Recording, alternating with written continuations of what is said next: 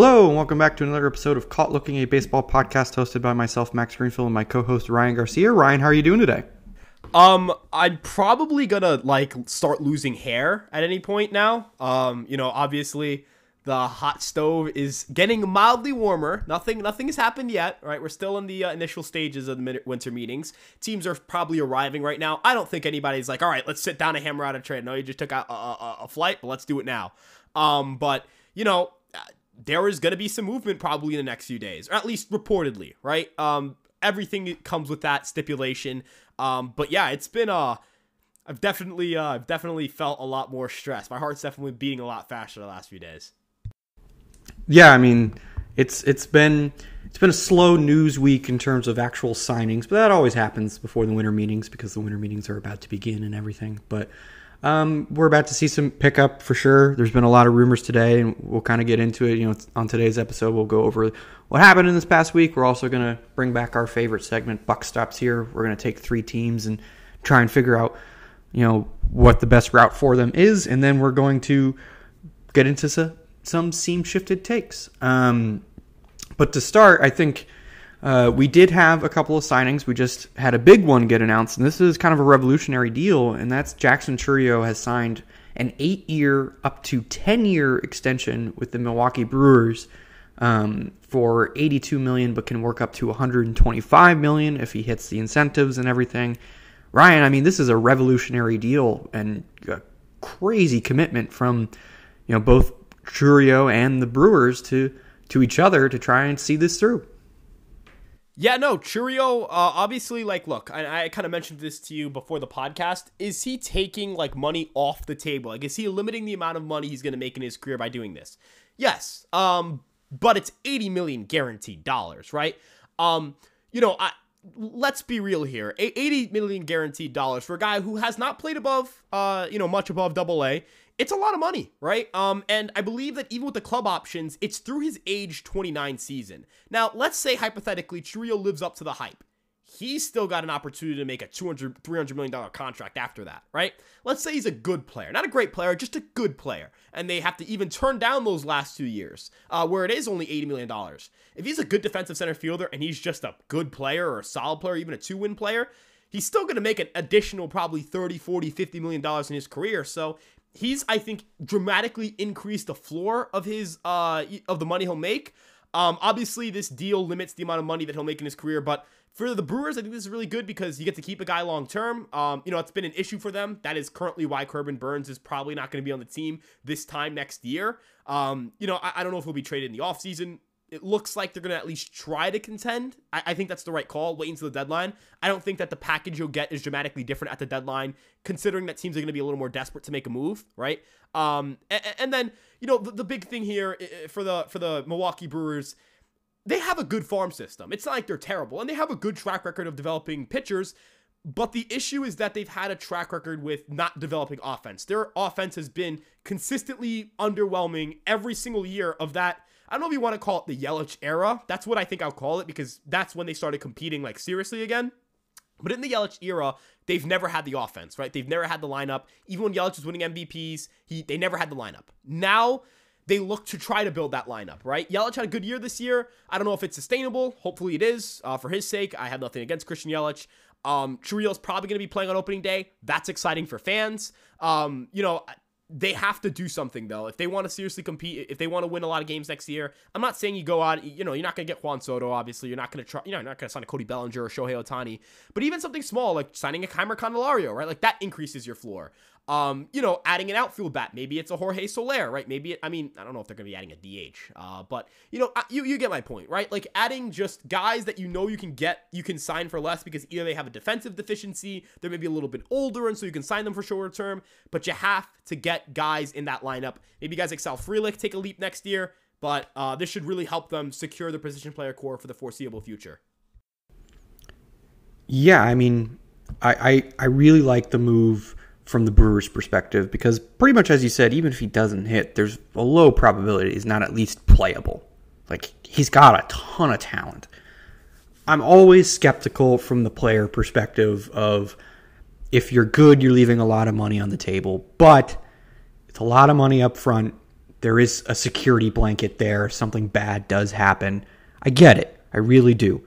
Um, so, yeah, I mean, totally understand that.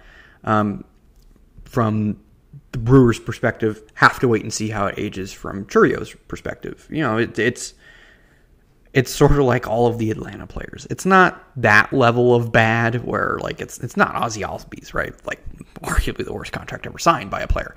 Um, but it's it it always just it's very close. Um, in other you know news that just happened right now, Jim Leyland just got elected to the Hall of Fame via the uh, Contemporary Baseball Committee. So congrats to him, uh, Hall of Fame manager for many years from many different clubs. Um, Lou, apparently Lou Piniella missed by one vote. That's tough. Man, that's tough. Uh, don't know why he missed by one vote. Um, but moving towards other moves, sticking with the Brewers, they are apparently bringing back Wade Miley, which, I mean, again, we kind of talked about how they're probably going to be resetting a little bit and just have to see how it goes. But that's fine, right? Like he's going to get you through the year. It's really all there is to say about it, I guess. He'll help you get through the year. He's actually been quite effective for them, though. So I don't get it, but sure, they like I. I mean, look, eh, you're gonna. I'm not gonna argue they're worse with Wade Miley on their team, but you are a little concerned about some regression issues. He did actually add like a tick and a half on his fastball, so like trending in the right direction, uh, velocity wise, is what you would say, right? Like, not sure how they got. I think actually Justin Steele, like you, you saw that clip. I think Steven sent it to the chat where it's like, or he tweeted it, um, where it was like Justin Steele going, "How the hell did you get Wade to throw 94?" when he was talking to Corbin Burnes at the All Star game? Which, yeah, like how the hell did you get this guy to throw a little bit harder? Like, yeah, his his cutter went from 85.1 miles an hour to 87.1 miles an hour. Yeah, I don't. How the hell? The, the Brewers, man, the Brewers, they they know how to develop pitching, but um, you you just kind of hope for like you know what a hundred innings of quality pitching. He's been, as you've mentioned, like surprisingly really good at run prevention. He has a 75 ERA minus since 2021. I'm gonna check the qualifications for anybody with at least like 300 innings. This is gonna be the most narrative ball I've ever done in my life. Um, but I don't really care. Uh, we're gonna do 300 innings. Uh, all, all pitchers. Just gonna do every pitcher. Wade Miley has a, a better ERA minus than Logan Webb, Gerrit Cole, Kevin Gausman, Spencer Strider, Zach Gallen. It's weird. Blake He's been Snell. effective there. What the hell? that rhymed. It's it's weird. He's been effective there. What a guy. Good, Um, good, good for Wade Miley. Absolutely. Uh, moving on, there the Mets made a couple small signings in here and there, but their big signing was they did bring in Luis Severino. I wouldn't say big, but like I guess for this week it was big. Uh, they did bring in Luis Severino on a one-year deal. Uh, he gets to stay in New York. Severino is interesting. It's kind of just like he should be good. Like in theory, the stuff took a bit of a hit, but started to find its way back to normal at the end of the year. But he he can't stay healthy. I mean, he hasn't thrown more than 100 innings in a season since 2019. Um, like it's just it's tough. Like it's a definite risk. Do the Mets think that they're the team to unlock Luis Severino? Again, that's another tough question. But you know, I like the signing. It's worth taking a chance, especially if you do get somebody like Yamamoto. Um, so it's fine. Joey Wendle is basically just Luis Guillorme, but maybe slightly better. So that's also fine. Uh, the Reds made a pair of signings with Emilio Pagan and Nick Martinez. Pagan's an interesting fit, as we said on our last episode. Robert Orr, uh, or sorry, Rob Orr, um, and then Martinez is fine. It's just the, the the Dodgers re-signed Joe Kelly. Like it just it was a lot of like okay, this week it just not really all that interesting. What did get the people going, what did start some heart rates, is that two of the biggest p- players on the market, Shohei Ohtani and Juan Soto, were starting to get a clearer picture on things for them. For Ohtani, he met with several teams today and yesterday in LA, and according to people close to the situation, it sounds like he's going to come to a head this week. Ryan, do you think he ends up where we all think he's going to end up? Yeah, no, I think he's a Dodger. Um, you know, I don't want to like we have a history, or at least I have a history of saying, yeah, this is totally gonna happen, and then it doesn't happen. Like I was like, yeah, Craig Counsell, totally a Met. The Rangers totally not to beat the Diamondbacks. The Astros totally got this in the bag. The Twins gonna go to the AL, uh, gonna win the AL pennant. The Dodgers gonna storm through the NL. So, I sorry Dodger fans, I guess, but like I think he's a Dodger, and like you know I'm not gonna believe in superstition that much right now. Um, I, I do think that if you look at the Shohei Ohtani market, it is interesting. Like I actually do think that Toronto would be a cool fit for him. Um, you know, he did mention, you know, he kind of wants to be a little more low key. Toronto is definitely a city for that. I, I know that people are going to say it's a big market, and it is. Don't get me wrong. Um, but it's not. It's definitely different, right? Like we can't really compare like New York to to Canada in terms of like, or, or, Toronto in terms of like just media intensity, if you get what I'm saying. Um, and he would be an awesome fit. Like they need home run power, he would fit them perfectly. The Chicago Cubs, like obviously that would also be a sick as hell fit. Um, you know, Chicago is a city that has they're looking for a star. Um, they don't seem interested in bringing Bellinger back. I also wouldn't qualify Bellinger as a star the same way that you would consider Ohtani a star, or Soto a star, or Yamamoto a star, who the Cubs are still interested in, that being Yamamoto, of course. Actually, Jesse Rogers mentioned that the Cubs really aren't that in on Soto, which is surprising because I considered them like that's the team that's going to be able to outbid the Yankees if it really came down to it. Like they could do it, right? Yep. And they're not in. So it sounds like it, the Padres don't want to sell, trade him to an NL team, which we'll get into later, but that's just there. Right. Um, but yeah, no, I think Ohtani's a Dodger. Uh, again, like, do I think the Cubs and Blue Jays make sense? Yes, but the Dodgers just make too much sense, right? Like that's it's kind of where I'm at. Again, we've said it multiple times. They cleared 90 million in payroll for the guy. Like, they clearly have every intention of trying to sign him. And the report was today that he likes being in LA. That was known. He likes being close to his doctor that's in LA. That wasn't known, but okay, another reason to stay in LA. He wants to win. What team is the best at winning, generally speaking, or giving them you know the best chance to win in baseball right now? The Dodgers. Like it's it just makes too much sense. Um, expectation is he could sign at the winter meetings this week, um, but not entirely sure. He's kind of holding things up though. I mean, the longer he waits, the longer people like Yamamoto will wait, the longer people like Jordan Montgomery wait, the longer people like Blake Snell. Why? Because the teams that are in on those guys are also in on Ohtani, and it may you know they want to basically just wait to see what happens. Mainly Toronto and Chicago, right? Like Chicago may not be super you know big on Soto. Toronto kind of is isn't. We're not super sure. There's actually mixed reports on that, um, but it it's just everybody's waiting for Ohtani. And it makes sense. Like he's going to set the market and you have to adjust based off that.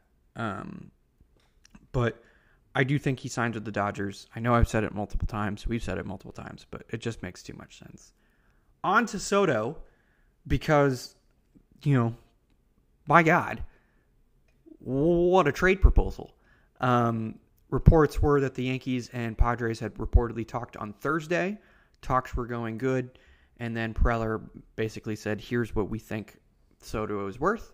And it was Michael King, Clarke Schmidt, Drew Thorpe, Jhony Brito, Randy Vasquez, and two more prospects, plus cash for Juan Soto and Trent Grisham. Um, listen, I'm all for doing whatever it takes to get Juan Soto, but I don't think it takes seven pitchers and cash to get Juan Soto. Like it's that's kind of you shoot for the moon. Totally okay with that. I get it and everything. But gotta be a little reasonable here. You gotta, like you can if they had said, hey, we want Clarke Schmidt, Michael King, Drew Thorpe, Chase Hampton, and Will Warren. I would have been like, that's a pretty hefty ask, but you can work down from that. What they started at, the Yankees clearly, Brian Cashman clearly responded with, this is not realistic at all. Then reportedly, you know, AJ Preller said that the Yankees are bidding like the only team in it right now and aren't valuing Juan Soto properly. To which we have now had rumors that the Padres and Blue Jays have begun to talk. Jon Heyman just said that, that a name being floated around is Alek Manoah. No offense to Blue Jays fans or anything like that, but Alek Manoah is coming off well, really awful year. So that name, I mean, it's just you hear the proposal and then you hear Alek Manoah, and it's kind of hard to go like, are we serious? So I'm not sure when this gets resolved, but Ryan, I mean, just what an absolute crazy few days on the Juan Soto front. Yeah, um, you know, obviously, like, you know, eh, Max, you can attest to this, right? I've definitely been a little like I'm I've been uneasy, right? You know, I I think that everything indicated that the Yankees and Padres situation was a leverage thing, but again, like you know, it's still uneasy, right? Like there's no certainty, right? Like when you're when you're flying blind, there isn't certainty, right? Um, but given everything that was released, I don't think there was anything to indicate that the Yankees negotiated in bad faith, right? Which was kind of the big thing here, right? A lot of people were worried that the Yankees were like, just like, hey, they're holding up on Michael King.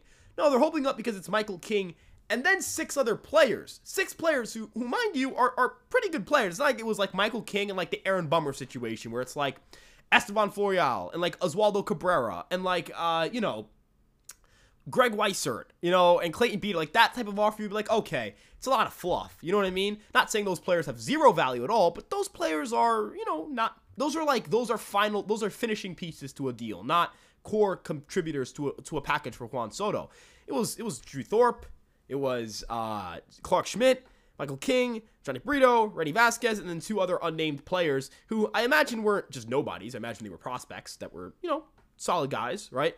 Um, that's still seven players, right? And, and, if the Yankees don't really value Grisham like that, and they did have to pay Grisham's contract at five million dollars, that's the Yankees trading for thirty-eight million dollars of projected salary, trading seven players when nobody has indicated that that, that anybody's offering better. I mean, you, you mentioned with Alek Manoah, if the Blue Jays aren't offering Ricky Tiedemann and Orelvis Martinez, and right. those two have to be in the deal who else are they offering, right? Like, it, it's not like like what the Yankees have that the Blue like. Do you want to argue that the Jays have the best pitching prospect in the deal? Yeah. Do they have the best pitching like like the best the most valuable pitcher in the deal? Probably. No. I'd say I'd say uh, I, would say second. Say, I'd say I would second. say slightly more than than Michael King just because of the upside. And looking from the Padres' perspective, I get it, right? Like, would you trade Michael King for Ricky Tiedemann? I, I, I would. I think I would in a vacuum, right? again, It'd be close. I I don't. I, I also I want to give though. them the benefit of the doubt, just for the sake of argument, right? Like just for the sake of argument, let's say they have the most valuable player in this deal, and the Yankees have the second most valuable player, albeit not by not by a massive difference. Then you look at the second tier of prospects, and it's probably Yankees, Yankees, Yankees, Yankees. You know what I mean? Like that second tier of pitching prospect overwhelmingly favors the Yankees. And if you want to look at again at like, okay, what about a guy who has upside? Clarke Schmidt or Alek Manoah, right? I feel like you're kind of leaning more towards Clarke Schmidt at this point. Maybe you could argue for Alek Manoah. Kind of a situation with like King and Tiedemann where it's like it's kind of a toss up, right? Then you also have the guys like Will Warren, the guys like Henry Lalane, the guys like Richard Fitts, the guys like Brock Selvidge, who can kind of polish off a deal, and the Jays don't really have that. So I think that's really the difference um, in terms of a package for those two parties. The Yankees are expected to meet with the with the uh, Padres for Soto tomorrow. Um, the Yankees apparently feel good about the position they're in, which is just completely different than what we heard really for the last two days. It felt like the last 48 hours on Yankee Twitter were some of the most miserable. It was like, wow, is this really going to happen? Like, are we really going to lose on him? Looks like they're back in it. Uh, when what, what's that quote from this? Uh, I'm trying. You know what quote I'm thinking of? We've never been so back. no, know. not that one. Oh my God, Sopranos. No, how am I losing this? Just when I think I'm out, they pull, they pull me, back, back in. in. There you go. Yes. There it is. I was trying to make sure. Paulie. Yes. Paulie Walnuts. All right. Yeah. No. Uh, it, it'll be interesting. I do think the Jays have a chance though if they offer Tiedemann. I just don't know if they're going to. It sounds like they won't. So uh, the a report from one of the beat reporters that works for the Blue Jays network basically said like he doubts that the Blue Jays play in the Soto market because they don't want to offer up Tiedemann. Listen, for one year of Juan Soto, is Tiedemann worth it? Probably not. For one year of Juan Soto, is Michael King worth it? Again, maybe not. Like, can you make that deal without those guys? From the Yankees' perspective, yeah, it's a lot easier because you have Drew Thorpe, Clarke Schmidt, Chase Hampton, Will Warren, um, Jhony Brito, Randy Vasquez. Not really guys who make a difference, but like those are five guys, right, that could all pitch right away for San Diego next year. And they're again, they're trying to make up 700 innings. And that's what's, what the trade proposal basically said is I want to make one move in one fell swoop that can eat up most of those innings. That's just not going to happen. But I understand why they did it. Like it's just a matter of the Yankee Cashman said, "I'm not going to bid against myself. If you can find an offer out there that's close to that, come back to me." we'll talk. The report says that they're talking and they feel good at their, about their position. Tells you what? Probably didn't find that offer. Yeah. Again, again, because listen, fans will be like, ah, I would do that deal in a heartbeat, blah, blah, blah, blah. That's why you're a fan. That's why we're fans. That's why we sit here, do this podcast, because we're not in that chair. Right? Right. Like I'm threatening my life for Juan Soto. That's why I'm a fan. You know what I mean? Like I, I, I've been I'm- very adamant about it too. I said, like, if the market gets there, the market gets there. But right now, the market's not anywhere close to that. Again, I said, I said this to Ben Palmer of Pitcher List. If you said, hey, you make this trade and it guarantees that Juan Soto is going to sign an extension, that's a different story. Because now you're signing Juan Soto to an extension on top of whatever, you know, this year is. That's a different story. Then that you could argue that that package is extremely light. Like that's how quickly things change. Now here's the thing though. He's not going to sign an extension. If you throw 15 years, 500 million dollars at him as the extension offer, maybe he does. Would I do that? Absolutely. I think actually it's pretty reasonable for a GM to think that that's a reasonable extension offer because it's Juan Soto. Guy's a future Hall of Famer, one of the best hitters in baseball. But like again, we're not there yet. We're just it just requires patience, which creates anxiety. And I get it. It also doesn't help that there's just not a lot of movement on the market, so there's not a lot to talk about. So people are just losing their minds. But ultimately, this leads into the buck stops here. Ryan, we just talked a bunch about this trade. The San Diego Padres are going to trade Juan Soto, but they still have plenty else to do, and they still feel they can be competitive even if they trade Soto. So, what do they do to be competitive? What do they do in the Soto trade?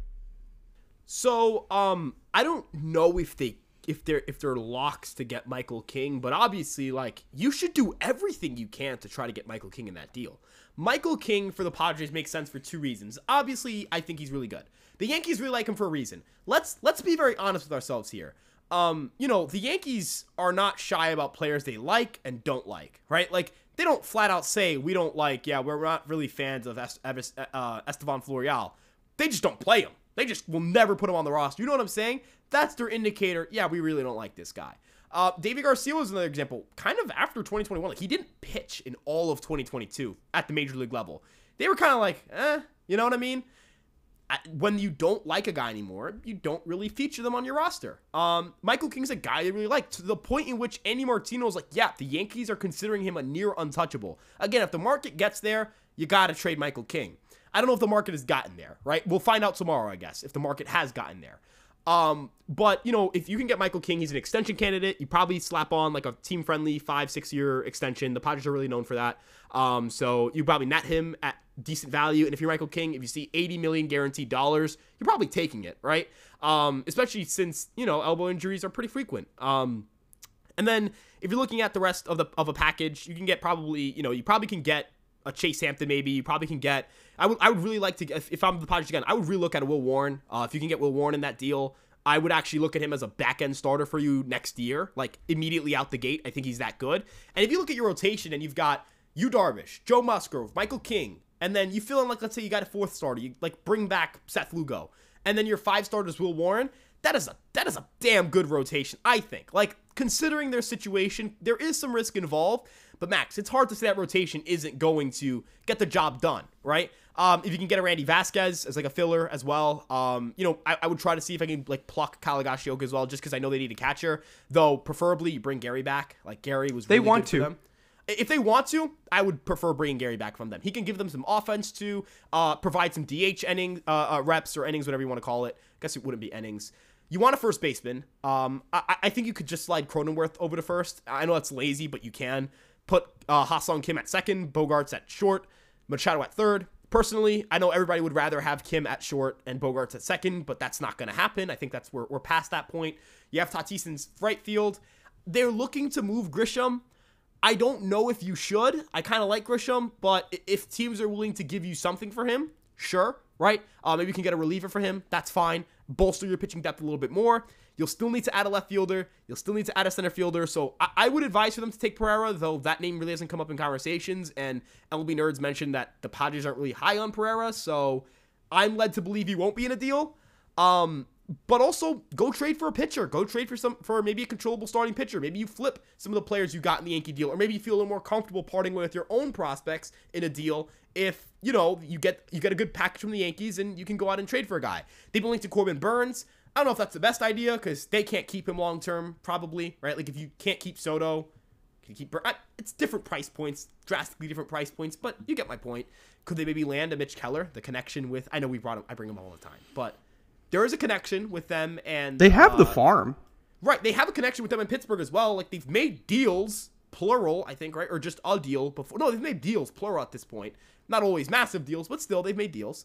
Um, could they make it like get a controllable starter? Maybe you don't have to, or controllable. Maybe go out and get a controllable outfielder, or sign a guy. Maybe you sign a guy like an Adam Duvall. I actually think that'd be a really good fit because he's going to be cheap. I like his bat. He is injury prone, but I, I, I do think he's a solid player. Um, maybe you go out and you sign I, I, Jung Hoo Lee. Like Jung Hoo Lee is a guy they've been linked to. I think that makes a ton of sense for them. He, him and Ha-Seong Kim used to be teammates, so it's not just a matter of like, oh, they both played in Korea. They were teammates, and they were pretty close. Like they seem like they're pretty good friends. So if you have Lee in center, add a guy like Duvall, you get some pitchers in that deal with the Yankees. Let's say you get King and Warren. That seems good, man. Like Max, I, that team's making the playoffs in my eyes. Like, They're certainly competing for it. Yeah, you. that you- that team's making the playoffs. That, who's like considerably better than them in the NL? The Dodgers, the Braves, the Phillies. That's pretty much it. Dep- NL you know, Central team's going to get in. it does depend on what happens with the Giants too, because they are Right. rumored to be big on some guys. But if you yeah. trade Soto, that takes a guy out of the picture, right? Like that's one of the guys that they want. And if you assume Yeah. Ohtani's going to the Dodgers, now it makes it all Yamamoto. And does that fix their offensive issues, right? Now they should go out and get him regardless, right? Like every team Yeah. should try to get Yamamoto. But again, you still like I'm not saying that they can't that they're going to automatically be better than the Giants, but they were better than the Giants this past season. They I think have a lot more star talent and getting those type of pitchers, I mean, there's there's two more open wild card spots. It's up for grabs. I think- Arizona, right? Like it's I think there's a really good chance that Fernando Tatis finishes somewhere in the top three in MVP voting next year. Yeah, and even if he's not chance. a breakout, like even if he doesn't ever find his bat again, dude, he's a fucking stud defensively. Um, it's also odd year, Mach- even year Machado, who is MVP Should be due. candidate. For, yeah, should be due for a big year. Ha-Seong Kim had a big year. I'm really excited about him. Xander really- Bogaerts, if Cronenworth can bounce back, which I think there's a good chance he can, uh, right? they're really good.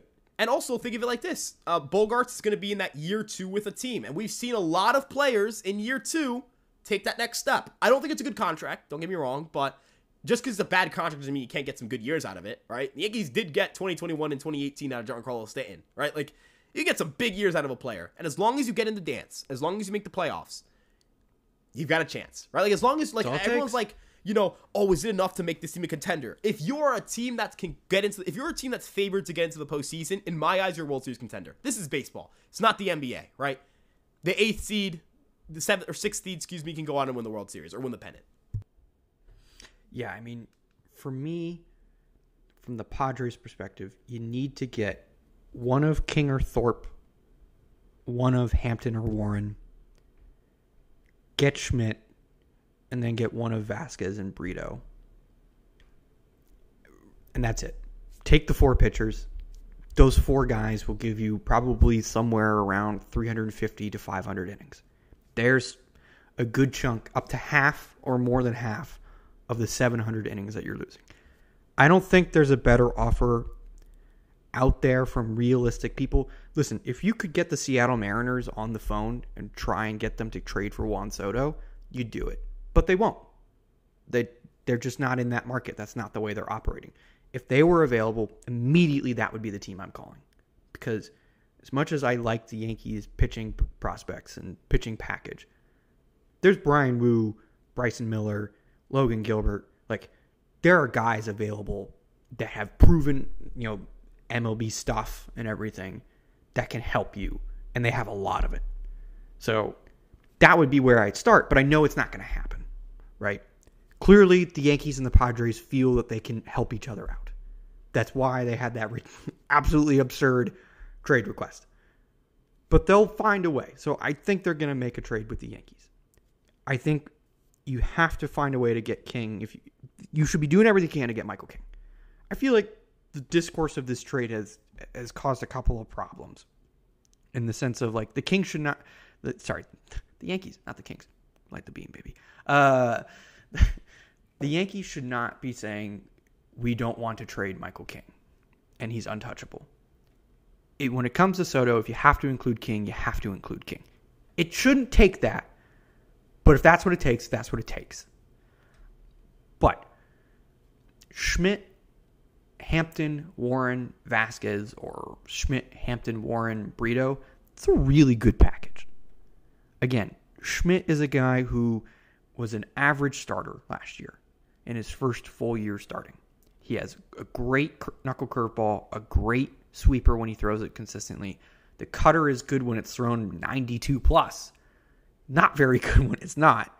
So he just has to work on the velocity aspect of it. But it was his first year throwing the pitch. There's room to work with there. Is he good enough to be a headliner? Probably not. But is he good enough to be a good part of the package? Absolutely. I want King. I can settle with Schmidt and then one of Hampton or Thorpe. I would take Hampton. I think the upside is just too high there, but I understand the, the view on Thorpe as well. Outside of that, I'm looking to try and get some more pitching. I want to bring Gary Sanchez back, give him a two year, 20 million, 22 million dollar contract, maybe or a one, you know, it's a one year deal for 12 million with a second year option for 10, something like that. Uh, yes, the Padres should bring back Gary Sanchez, give him a decent contract, really well liked, really hard worker. A lot of reasons to bring him back, but moving on from a team that could be in on both Shohei Ohtani and Yoshinobu Yamamoto, the Chicago Cubs are looking to make a splash this offseason. Ryan, do they make that splash and what are you doing? So, um, I don't know if they will make a splash because it seems like Ohtani is. It seems LA or like I, I know I said previously if he doesn't go to LA, I think he'd be a Cub. I'm starting to think it's more of like he's gonna be a J, but I could see the Cubs still. I think it's like kind of a coin toss there. Um, but that being said, I don't think Ohtani's a realistic get for for either of those two teams. With that being said, um, I, I, do believe that they have a good chance at Yamamoto. Not a great chance. I think that again, it's kind of like, are they going to outbid the Mets? And if they're not going to outbid the Mets, are they more of a preferable spot than the Dodgers or the Yankees? And I don't know if that question's also yes. Um, that's another wrinkle in this. And then as for Soto, Jesse Rogers of ESPN reported that they are not really in on Soto. So that would tell me all right, they're probably not doing something huge. That doesn't mean they can't get better. I think they can. If you look at the foundation of their team, right, go around the infield, they have, you know, a great middle infield duo in Swanson and Hoerner. Um, their catching situation, Miguel Amaya seems like he can be a guy. Um, I was really impressed by his bat, so that could be a guy as well. Uh, you know, PCA seems like he'll, you know, be the center fielder next year, and he's at least a really good defender. The bat probably questionable, right? Like I don't know if the bat's going to be that good next year but the, the glove is it's truly special. Um, and that's really, I, I, think that's when you're talking about center field, you can live with that, right? I, they're not really interested in bringing back Cody Bellinger, nor should they be, right? Like, considering the price tags that have been floated around, I get it. Um, even if they get like nine, like they're he's proje- like PCA is projected for 91 WRC plus. That's good with the defense. You'll take it. You have Seiya Suzuki and Ian Hamilton, Christopher Morel. Uh, is probably the DH. You need a first baseman. You need a third baseman. I know that. Uh, you know, could they? I think Jeimer Candelario just kind of makes sense to bring him back because uh, he can play both of those positions. Rhys Hoskins would make sense. Could they go out and make a splash in the rotation? I think they could. Like Blake Snell could be a really good get for them. Maybe they go out and get a Jordan Montgomery. Um, you know, uh, Shane Bieber I think was mentioned in trade talks, right? Like that, it was them and the Reds, right? If I'm not mistaken. Tyler Glasnow has been linked to them as well. So like maybe it's a matter of like, hey, if you can show up your rotation with like, you know, let's say Tyler Glasnow and like a Shota Imanaga, you've got you know, Steele, Glasnow, and Minaga as your one, two, three, that's damn good, man. That is really damn good. Um, you know, you got you have some guys like Cade Horton coming through the system who you probably don't deal if you're getting like you're not you're not trading uh Cade uh, Cade Horton to land any of those two players. Maybe you have to trade a guy like Ben Brown, but I think they're fine with that if you're getting a guy like Glasnow. Um, you know, uh, end of the day, that team could be good. Like that team has a chance to be really good next year. It's unfortunate that there really isn't a star player at either the two corner infield spots. If there were, I mean, that would be an obvious fit. Next year, when like Alex Bregman hits for agency, that'll make a lot of sense, right? Like if, if you can add him to third base, that team would be scary good. I wonder what becomes available in the trade market. Like I know that there were talks about maybe tra- maybe the Cardinals were going to trade Paul Goldschmidt. Not only do I think that ship has sailed, but I don't think that was ever going to happen. If the Cubs wanted to get Paul Goldschmidt, the Cardinals are not trading him to the Cubs. Um, you know, like Mike Trout might be rumored to get traded, but they're not trading for Mike Trout. Uh, I don't think Mike Trout's getting traded. Um, so like just trying to think of like star caliber, like game changing players on offense. It's just not the market for that, unless of course you're getting Ohtani or Soto Maybe they get Ohtani. I don't see it, but yeah, that's my scoop on the on, on the Cubs. Max get a lot of good players, not really a great one. I think they end up with Rhys Hoskins. Makes too much sense there. Fit's too good. Um, he's exactly what they need. Um, I like the idea of trading for Shane Bieber. I'm less so sold on the idea of trading for Tyler Glasnow. Guy's just not healthy. He just doesn't stay healthy. Got wicked stuff, obviously. I mean, talent wise, there's probably not many pitchers better than him on the planet, but he can't stay healthy, so really limits his value. Imanaga makes a lot of sense too. I know they have reported interest there. I just don't see them ending up with Yamamoto or Ohtani. Again, I agree with you. I think they just go out and get some good players. They, you know, I think Chapman's above their price range in terms of like what they want to spend on a guy like him. I think Bellinger is same thing. Um, you know, especially if Bellinger's trying to get two hundred million dollars. I just that's a bad idea. Um, but yeah, I, I, I like the idea of Bieber. I like the idea of Hoskins. I know that they like could go get some relievers as well. Robert Stephenson just makes a ton of sense. Um, Josh Hader, like if you really wanted to upgrade at closer over Adbert uh, I, I guess. I think Edwards fine. Like I thought he actually did pretty good as their closer last year.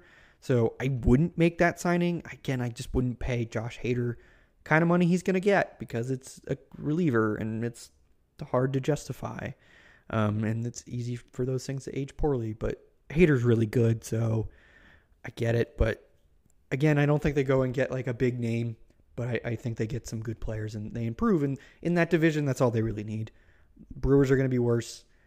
Cardinals probably aren't there yet.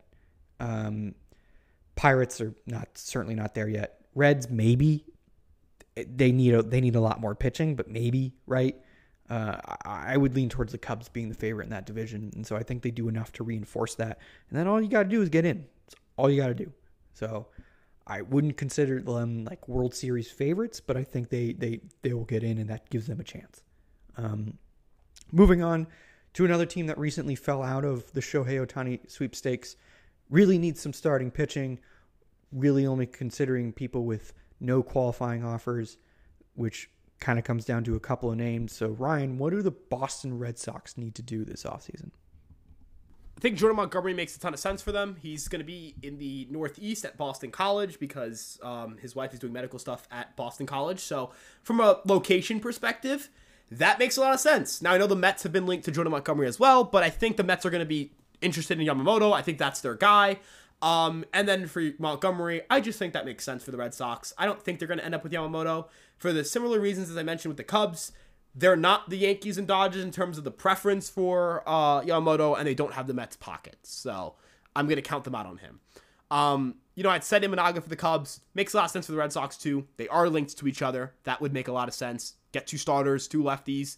Um, now, do you want to get two left handed pitchers in a ballpark that plays well to righties?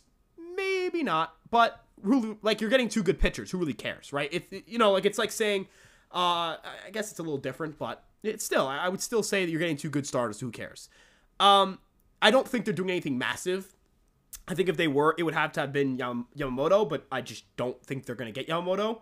Um, it, I don't think that Burnes is being moved before the deadline. If he was, I think Boston just makes too much sense. Could Glasnow be a fit for the Red Sox? Sure but they need innings, man. Like that. That is not like with Chris. When you already have Chris Sale in your rotation, if you have Sale and Glasnow, Max, you're you're asking for trouble. You're asking for a lot, a lot, a lot of trouble. Like you're asking for tons of trouble there. Um, so I, I think they should stay the route. If they get Montgomery and they get like like maybe they could have done like a maybe maybe they could have been a team to like go out and get like a Lance Lynn, but even then, like why? Right? Like go just just go get good pitching. Don't you don't need fillers. But at the same time, I think you're not in a position to take a risk on Glasnow, given the situation with Sna- with Sale. You just don't want that. You don't. You don't want that. You do not want two question marks in the top like five in the top four spots of your rotation. But again, Are they in a position where they need to go out and do something big, or else you know it's over for them? No, right? So why force yourself to make a move you're not comfortable making? I, I know that there is that they want to do things differently than what they did it with Bloom, but that had more to do with ownership than it did with the GM. And then lastly, right, like if you if you're trying to say that the problem was that Bloom wasn't smart enough, I think you're already asking the wrong question. Like you're already looking in the wrong places, right? Like I think Breslow is is a smart guy. I think Bloom was a smart guy. Um, maybe Breslow will be more aggressive, but we'll have to wait and see. Uh, we'll wait and see. But I think right now it's Montgomery as their top guy. Montgomery makes a lot of sense. Doesn't have the qualifying offer attached. Is a good left-handed arm. Um, you know, solid, solid pitcher. gonna give them some innings and everything like that. Um, it, it's just a matter of his market's pretty big because he doesn't have a qualifying offer. I mean, the Mets are interested in Montgomery. The Yankees are interested. The Cardinals, the Rangers. You know, Montgomery's got a lot of offers, and you know you kind of have to see where Otani, Ohtani and Yamamoto land. Again, I just see Yamamoto ending up on one of the two New York teams. And if the Dodgers don't get Ohtani, which I would be extremely surprised by, um, then Yamamoto becomes, you know, almost a, you know, the Dodgers become a very heavy favorite for Yamamoto. Um, what I kind of like feel about the Red Sox here is, as you said, like the ownership wants them to go out and make a move. And if they're forcing Breslow into a move, then it gets dangerous. Things can go bad and things can go back quickly for them, um, which creates some concern. Um, but I think they, sh- as you said, don't be pressured into a big move. If you don't get Yamamoto and you don't get Montgomery, it's okay. Like, find some small moves that you can make. Use your positional player depth to try and maybe go get a Shane Bieber or a Corbin Burnes. See what happens there. If that doesn't work out, okay reset, try and lock in for 2024 or 2025, I should say. Um, I don't think they're they need more than what they can get on the market to compete heavily for a championship in 2024, in my opinion. But yeah. I don't think that should stop them from trying. But I don't think it would be an abject failure if it doesn't come up that way. Don't make a move that you're going to regret just to make a move, just to make a splash. Like that just doesn't make sense. So don't do that. Um, but I again, I like Craig Breslow. I think he'll do a good job. So I'm curious to see what they do. But gotta end the episode with our favorite segment. Our re most reoccurring segment is hashtag Seam Shifted Takes. Baby is back. We asked you guys for some takes about the winter meetings and everything. Um, and you know, you guys gave us some fun ones.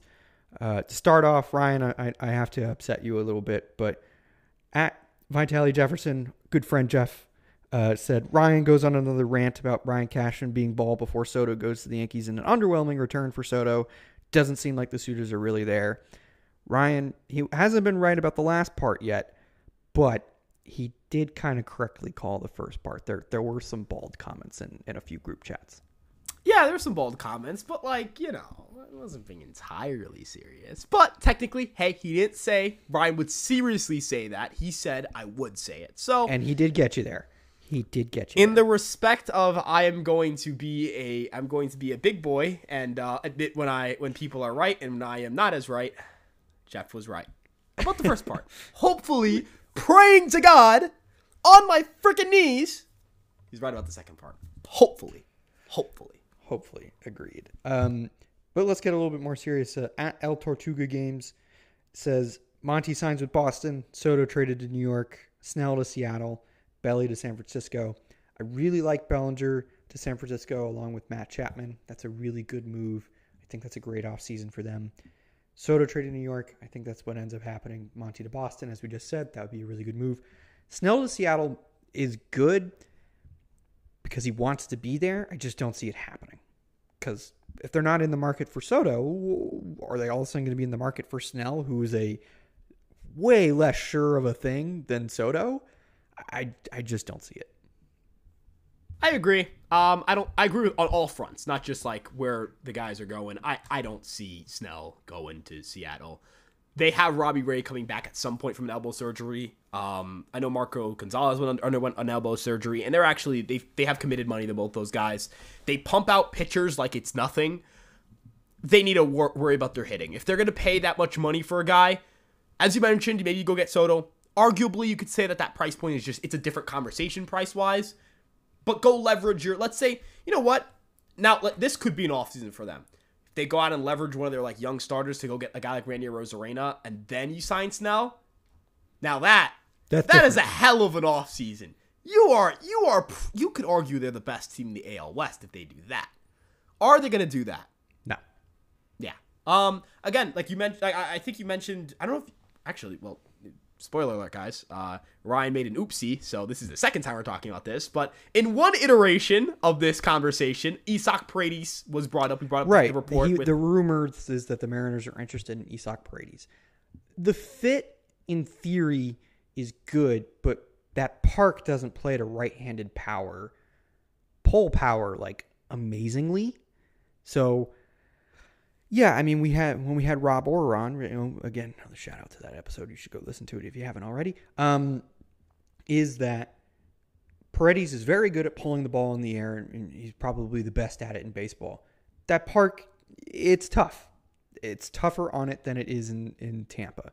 So, something to consider there is if Paredes doesn't have a park where he can pull the ball and hit home runs consistently, uh, his value goes down a lot. Yeah, absolutely. And, you know, looking at this from the perspective of the Mariners, I actually think Randy Arozarena would be so good for them. That would be sick. A, a So J Rod or Rosarena outfield. That's That would be ele- that's that would pretty tight. That's pretty. That's pretty electric. Yeah, The aura, the or- like, look, I talk, look, the aura right there is special. the right? vibes are unreal. the X vibes Unreal. are, are are unbelievable. And I would say this. I think it would change how Mariners fans feel about the team. I think this way about the Yankees and Juan Soto. The Yankees and Juan Soto happening, I think would change my opinion on the direction of the franchise. But I'm a Yankee fan. I'm spoiled. I've you know, I've been alive for a World Series. All that noise. Let's you know what I mean? Right? Like I'm not I'm not to compare the situations. Because let's talk about what like I was a Browns fan before the Watson stuff. When they won a goddamn playoff game, Max, you can speak of this as a Kings fan. When they got to the play, man, like that's an electric It's crazy. feeling. It's, it's just so awesome. It's different. That I would I would honestly call that playoff win the most electric win of my life. And I I know I wasn't mem oh, I didn't really remember it that much, but I was alive for a freaking World Series, right? Like I've been alive for one of my sports teams to win a championship. So, you know, uh, from the Mariners perspective, if you're a Mariners fan, you're like my team just got Randy Arozarena. And my team just went out and got me Blake Snell or hell, even say like, let's go get Shota Imanaga. I'm sure Shota Imanaga would be fine playing in Seattle, geographically, money wise. Right? Like you want to take it a price down tier wise, and that ballpark actually plays really well for Imanaga because it doesn't play well for fly balls, and that's an issue for him. So if you're looking at a fit right there. Good lord, right? You find a third baseman, maybe it's a second baseman. I mean, if the Yankees get Soto, maybe they're more willing to trade Torres, right? Like if you ended up with like a Torres, a Rosarena, Imanaga offseason, It's really good offseason. that team is freaking stacked, man. That team is stacked. And if that's, I, I, I'm disappointed that you traded Suarez because I didn't think they get they got enough of a return and it just felt cheap. But you'll immediately like no one will care if you get those three players, right? Like nobody will care. Nobody would care. Um, moving on to at Ryan Jack NYY. Soto to the Yankees, Ohtani to the Cubs, Yamamoto to the Dodgers, Cease to the Braves, Bellinger to the Giants. Uh, I just don't see Ohtani to the Cubs. Uh, I, listen, it sounds like it's down to more of like the Blue Jays and the Dodgers, and Blue Jays make some sense, definitely. I, I you could argue they make more sense than the Cubs, um, but I, I'm not sure I would agree with that argument. I'm just saying you could make that argument. Um, but again, I think Ohtani, Ohtani goes to the Dodgers. Yamamoto, his market's just way too big. Again, I, it's still so hard to predict where he's going to end up. Um, I lean towards the Mets because they have the most money to offer, and they really like their pitching plans are pretty much get Yamamoto, and that's kind of it. Like that's like that's just kind of how they feel about it, and I think that's the right. I want to be clear. I think that's the right thing to do for the Mets, um, but yeah, it's tough to see here. But so do the Yankees, Cease the Braves, Bellinger to the Giants. I think that's all reasonable. Yeah, no, absolutely. And you know, yeah, as you mentioned that Yamamoto that Yamamoto market, it's gonna be it's gonna get crazy. It's huge. right? I mean, it's tough. Yeah, it's you know, tough again, to see. He's supposed huge- to come to the U.S. next week, by the way. That that was just reported on. Yeah, the Mets are confirmed to be one of the teams he's meeting with. I imagine the Dodgers, Yankees are going to be involved in that. We'll see the other Giants, teams he too. meets with. Giant, yeah, I imagine at this point, like if I know that people are giving, uh, I don't know how to pronounce Susan. Is it Schulzler? I think it's Sussler. Sussler. I'm sorry, I'm not good at pronouncing last names. Um, but look, I know they're giving her crap because of the whole like the judge thing that happened the year before, but Buzz around the meetings. right, but like my I would like a lot of Giants fans I've seen like talk about this are kind of like the judge situation was a little bit weird, right? The judge situation with the Giants was a little weird. I do believe there's genuine buzz with Yamamoto. Um, you know, I, I do think that's real. So I would place a lot of money on all four of those teams getting meetings. I think Boston's getting a meeting too, 100% getting a meeting, right? Like, prob like those are the five teams that are getting meetings. I don't know if anybody else is really anybody you would actually sit down and want to meet with. Like, who else is making us Cubs? Cubs. We'll, we'll put Cubs in six. I would So say those else? six teams, and that's maybe the Phillies if they're still interested, but some- probably not. Cardinals are apparently out of it, according to Katie Woo on like a radio show. So no, not exactly no. what she said, but she said Oh. she has a hard time seeing them do it. Is what she said. Okay, so maybe they meet, but dark horse, Phillies, and Cardinals. Fair. Yeah, yeah, I'd say so. Okay, so that's good with me. Uh, at diva seven two seven two seven, Alex says, "I know it's a little bold, but I'm predicting Buck Farmer to sign with the Mariners." It just makes me laugh. Like Buck Farmer, such a random name, but they are really good with pitchers, so they'll turn him into an absolute stud. Buck Farmer, 3.30 ERA, 31% striker rate, 11% walk rate. Seattle Mariners, 55 innings. Lock it in. Lock it in, folks. Lock it in. It would be such a Mariners thing to do. Um, at AB Champs, Aiden Bachamps, I think is how you say his name. Uh, Soto to the Yankees. I can't put my foot on why, but Juan Soto's purpose is to Juan Soto's sole purpose is to hit 450 feet bombs and Yankee pinstripes. I see what you did there. You're not slick. I know what you was doing, making those references and jokes and stuff. You are not slick. Making Now- soul references like I do think Juan Soto is a fit for everybody. And if you think about it, getting Juan Soto would certainly heal a lot of Yankee fans' angst with the team. Ah, see what I did there? Heal. Ah, ah, that's God, dude. Yeah, yeah. yeah. My dad joke game. I gotta bring the dad go- joke Oh, game onto the pod. My dad joke game is special. It is. it is a. Gen- God. I would consider it a generational bag. Um, but yeah, no. You're an eighty. for- You're an eighty grade prospect. There. you know what?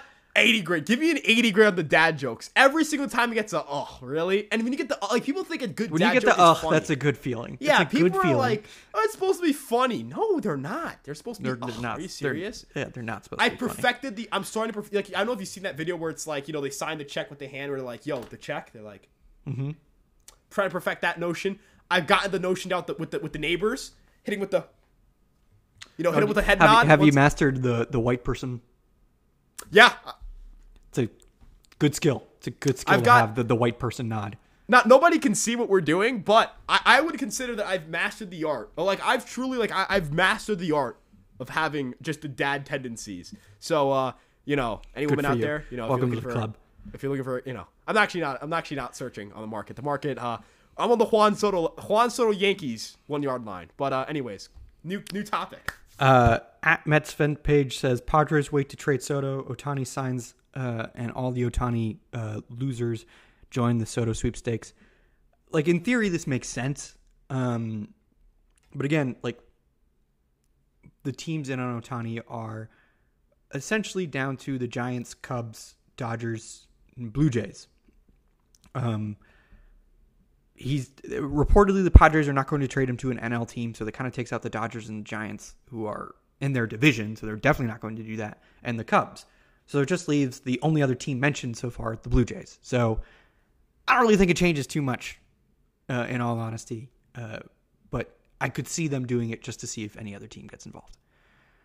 yeah, Um, absolutely, hundred percent. I don't really have anything else to add on. Yeah, it, it just depends on that. Uh, friend of the pod, Sean L nine four nine eight says the Sean X will spread through the winter meetings, much akin to the stomach bug at the GM meetings.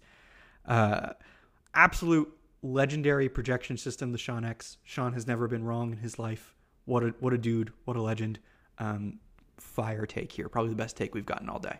Yeah, until somebody shows me photographic evidence of Sean being wrong, um, you can't disprove his points, right? Like I said, if you you can't question a reporter if you don't have the sources to, or another credible report that you know conflicts that report, um, can't contest his, his his point unless you've got evidence. And I don't see anybody with with physical evidence. You know what I mean? I just see haters. That's all I see. That's all I see. Um, Angelo at Mike at Mike King Young. I think all this sort of stuff is negotiation tactics since the Yankees are the only team seriously interested. Again, I don't think the Yankees are the only team seriously interested. They're just the only team named, and they're the only team to show you know a good amount of distance in in, the, in what they've made in terms of uh, of talks and everything. They're the only team that has basically like had an outright offer um, and kind of like gone from there. I, I, think they're the favorites. Yes. Um, Jon Heyman was just on MLB Network and says he thinks there's a really good chance that the Yankees get Soto. Um, I think the general feeling is still around that. Again, two and a half hours ago, if you listen to Andy Martino, you wouldn't be feeling the same way. But then things change. Like it's just that's just the nature of the sport. It's the nature of the winter meetings. Things can change rapidly. Um, but yeah, I don't think this is all just like you know negotiations out in public. Like I think there is some legitimacy to it that they are talking to other teams. But uh, yeah, I mean I think the Padres are just like trying to get the Yankees to come to their town and make a deal. But yeah, um, I agree. At Josh B ESNY, friend of the pod, Josh Benjamin. Aside from an inevitable Juan Soto trade, I'm anticipating a quiet week with minimal action. Maybe Soto's move, Shota Imanaga, Jung Hoo Lee signing, and that's it. So Lee's supposed to be posted tomorrow. Um, now, guys can get posted and signed really quickly. We saw that with uh, Yoshida last year, obviously. Lee's market is ginormous. And until the Soto trade happens, it's hard to see how Lee moves, right? Like that kind of that that stepping stone needs to be out there first. So I don't see the Lee signing. Imanaga, I think, might be interesting because I – think it's possible for a team to sign him and then still go get Yamamoto. That's financially speaking possible. I'm just not entirely sure what his market is yet. So right now, it's really looking like it'll just be like Ohtani and Soto. But that's not. Yeah. Again, things can things change really quickly, really really quickly. So also, let's say the Yankees don't get Soto. Like that happens. Shoot, man, they're gonna be running to find somebody. You know what I mean? Right. They're running to find somebody. It's again sprinting if they don't get Soto, it's an abject failure. You you could have legitimate calls for changes in several several ways. Uh, but again, we're not there yet. Um, at Tanner James, Tanner Ramsey says completely random predictions. Someone unexpected gets traded that we didn't think that was on the block. I like that, even though it's not really hinting at anything. Uh, Soto to the Yankees, Ohtani to the Dodgers, Yamamoto to the Mets, Bellinger to the Jays. I kind of like. I don't think uh, I don't think the Blue Jays would be interested in Cody Bellinger simply because I think they're in on Soto and Ohtani and then if they don't get them, they kind of just are like, all right, let's try and make small moves and then hope our core can just rebound, which is not a bad plan. Yeah, I'm not gonna like. The Jays are really good, or the Jays were really good a couple years ago. I mean, they weren't really good this past year, right? They were fine. They were they were solid. They yeah, were a playoff really team, good right? like, much. They had a good, good rotation. Yeah, they're, they're good enough. Like they're they're good. They're, you can make the playoffs. You're projected to make the playoffs, which they are. You're a World Series contender. So they're World Series contenders. Hard to argue they're not. Yeah, that's, that's fine. Uh, at metal two one one two, I have a feeling that the Yanks wind up with Soto. Bold take, my friend. like really, uh, really going out on a limb there with uh, with that one. Um, yeah, I mean, again, as of right now, yeah, I'd say that the Yankees are, you know, the favorites for uh, Juan Soto. Um, that was actually all the takes we got, but you know, normally we do name an award for the worst take that we saw, and you know, the, the home runs are just outs, uh, flyable outs with a out walls award. Doubles impressed me more as a pure, pure hitter. Um, I actually have to give it to. I, I, like this guy James Shiano is a good dude, but he said that, um, basically, Chase Utley isn't a Hall of Famer in his eyes, which is a bold take already, in my opinion. Uh, it's because he wasn't like a whiz defensively at second base was his reasoning. That's a god awful take. It's just like an objectively, provably wrong take too. He's second all time in defensive runs saved by a second baseman. He just didn't have a gold glove for some goddamn reason. But he had a season with 30 defensive runs saved at second base. Like saying he was not a whiz or amazing defensively is just wrong. like he was a really good defender at second base. He's always at look, I will say this, when I talked to him, it actually kind of made a little more sense with what he was saying. Um, which is more so like, why is the line in the sand being drawn at like Utley? Because like, let's be real here. There are candidates like Lou Whitaker is a great example of this. Was Lou Whitaker more deserving? If Lou Whitaker didn't get in, why is Utley getting in? But I would argue that that would be that would be like what we talked about when we ta- had during, our Hall of Fame episode, which would be just because something is doesn't mean it ought to be. Just because Lou Whitaker didn't get in doesn't mean he shouldn't have got in. It doesn't mean that Chase Utley shouldn't get in. Personally, I just I, I think Chase Utley is a good guy to get in because not only is he going to open the door for guys like Whitaker and maybe you know other second basemen who are undervalued, but also I think it helps with getting guys who do things like Bobby Abreu, who do things that are quantified a lot better with modern metrics than they are with previous metrics, like just like regular counting stats. You know what I mean? If you know what Yeah, I'm saying, like I agree yeah. with you. So Yeah. I, I don't know. I, I think Utley needs to get in, but yeah, I think out of all the takes, sorry James, It's It brutal, man. It was the award. It's it's it's a brutal take. Uh, like I I don't really see a way to justify it. Um, saying that he just wasn't. It's it you again. I don't think you saying he's not a Hall of Famer is that bad of a take. I think that's justifiable. I don't think you can justify saying he was bad at defense though. That I vehemently disagree with. You cannot make that, or sorry, or that he wasn't a whiz at defense or wasn't elite defensively. Again, that's just provably false. Uh, we've already had, I think, what like eight ballots or so. Um, it's looking really good for Beltran, um, as expected. Somebody dropped Beltran and K Rod. Do you see that ballot? They dropped Beltran and K Rod. That was weird. K Rod acceptable. That's I'm fine. okay with that one. That one didn't right, bother but it's like, dude, what? Who cares? Like, how do you drop Beltran? Like, what? Right, What you do? voted. Like, are you now upset about the cheating thing? It's, You voted it's- for him last year. How does that make? I'm not gonna get into the. what. Yeah, uh, we'll, of- we'll get more Here, updates. he- here's a here's a seam shifted take. Hall of Fame voters, what are we doing? Just just what are we doing? Just, just You know we what? Can we give them? Can we just give that Hall of Famer the? Because at The least I, re- yeah, I like James, and you know what? Yeah, James is The- a good dude. I feel so bad I, about I don't want to give him the award. We're giving. We're giving The guy who that dropped Hall of Fame. Yeah, James. I think it was a, an anonymous voter, so we don't even know who it was. okay. Anonymous person, congratulations, you win the award. Like, what the hell, man? That's a, it's a really bold take. Just just really, really bold. Um Ryan, thank you very much for joining me again tonight. Um to our listeners, thank you for listening in and giving us some takes and everything like that. We deeply appreciate it. We always love when you guys interact with the pod and everything. Uh, we will be back, obviously, uh, next week, but we will also be back uh, sometime later this week as well as we've got another special episode brewing with uh, with a potential pitching coach, which means we may get a pitching uh, heavy episode, which is good for this pitching coach. I'm really excited about that. Um, remember to rate, review, and subscribe to the podcast. Have a good rest of your week, and we will see you soon.